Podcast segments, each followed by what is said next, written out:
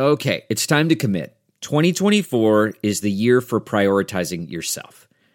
Begin your new smile journey with Byte, and you could start seeing results in just two to three weeks. Just order your at home impression kit today for only $14.95 at Byte.com. Byte clear liners are doctor directed and delivered to your door. Treatment costs thousands less than braces, plus, they offer financing options, accept eligible insurance, and you could pay with your HSA, FSA. Get 80% off your impression kit when you use code WONDERY at Byte.com. That's B-Y-T-E dot com. Start your confidence journey today with Byte.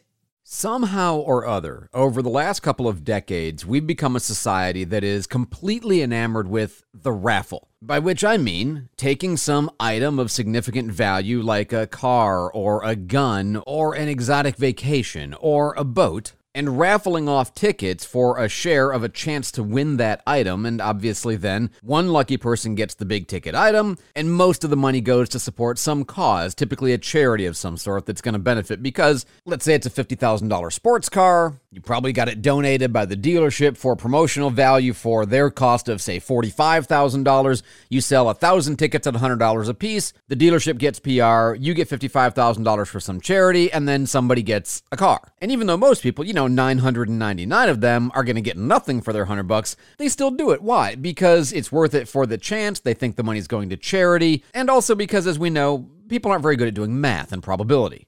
But enough of the personal critiques.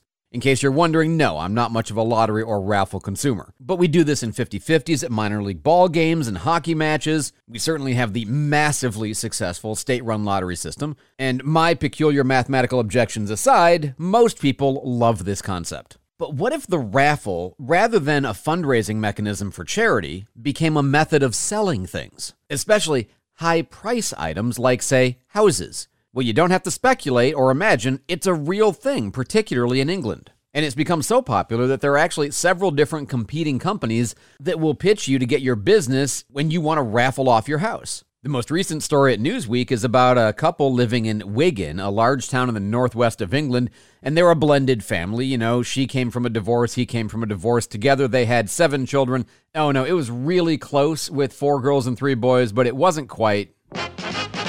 Instead, they just blended themselves together, they moved in, and they basically got rid of their first house, but now they're all crammed in a smaller house that still has emotional attachment for all of them. But no matter the emotional attachment, when seven kids become teenagers, four bedrooms is not going to cut the mustard. But living on one fairly modest salary, his, and she's starting a new business, the prospects of acquiring a new and obviously expensive house are pretty slim. That's when they started researching the idea of raffling their house. And now they're going through with it. In this particular case, and it's British, so you might have to do the conversion, but these days a pound and a dollar are roughly equal, so it's easier than it used to be. They are offering 300,000 tickets of £3.33 apiece, meaning that when you do the math, it's going to be a million pounds. Now, one note about this the house is not worth a million pounds. The house is worth substantially less than that. I don't even have a figure, but it's a four bedroom house in England. It's not selling for a million dollars. In other words, the winner of the raffle gets a, let's say, $400,000 home, and they sell their house with a $600,000 profit to upgrade.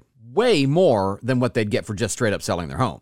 Now, they admit that it seems rather slim that they're going to get there. They've only sold about 10,000 tickets so far, but the website they're using to do this tells them that the majority of sales come in the last few days of the raffle. So, what happens if they get to 300,000? Well, the website will take 10% of the sale, which would be 100 grand. But let's say they fall short of their goal of a million. Let's say they sell enough to get, you know, 400,000 pounds worth. In that case, the agency that's operating the raffle actually keeps 25% of the money, or 100,000, and some lucky winner who would otherwise have won the house will get three quarters of the take, 300,000. So even if you don't win a house out of your £3.33 investment, and most people will get zero and the thrill of participating, but one person is going to make a small fortune out of the thing. But this is not the only couple doing this. I took a brief look around to see how common this is, and the answer is very common. One site lists homes for five pounds. Another site lists a million dollar home for 10 pounds. And there's all different nuances in this, including things like spinning off money to charity, kind of combining that philanthropic impulse that people have.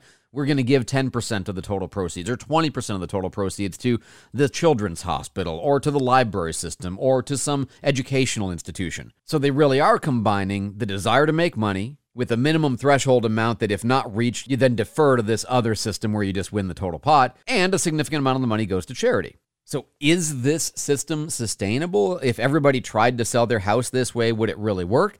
Probably not. But the only way you'd find out what the limit is on people taking this approach would be to let people try it and find out what the market sustains, right? The one thing I can tell you from experience is that though I never buy raffle tickets, it always seems like people are having a raffle and it always seems like the tickets sell pretty well.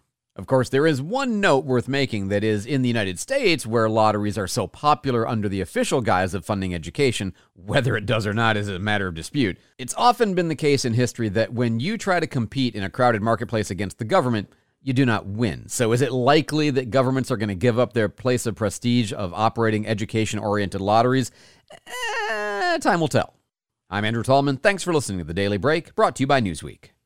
Support for this podcast and the following message come from Corient. Corient provides wealth management services centered around you. They focus on exceeding your expectations and simplifying your life. Corient has been helping high achievers just like you enjoy their lives more fully, preserve their wealth, and provide for the people, causes, and communities they care about. As one of the largest integrated fee only registered investment advisors in the U.S., Corient has deeply experienced teams in 23 strategic locations. Corient has extensive knowledge spanning the full spectrum of planning, investing, lending, and money management disciplines. Leverage Corient's exclusive network of experts to craft custom solutions designed to help you reach your financial goals, no matter how complex they may be. Real wealth requires real solutions. For more information, connect with a wealth advisor today at corient.com. That's C O R I E N T.com. Corient.com.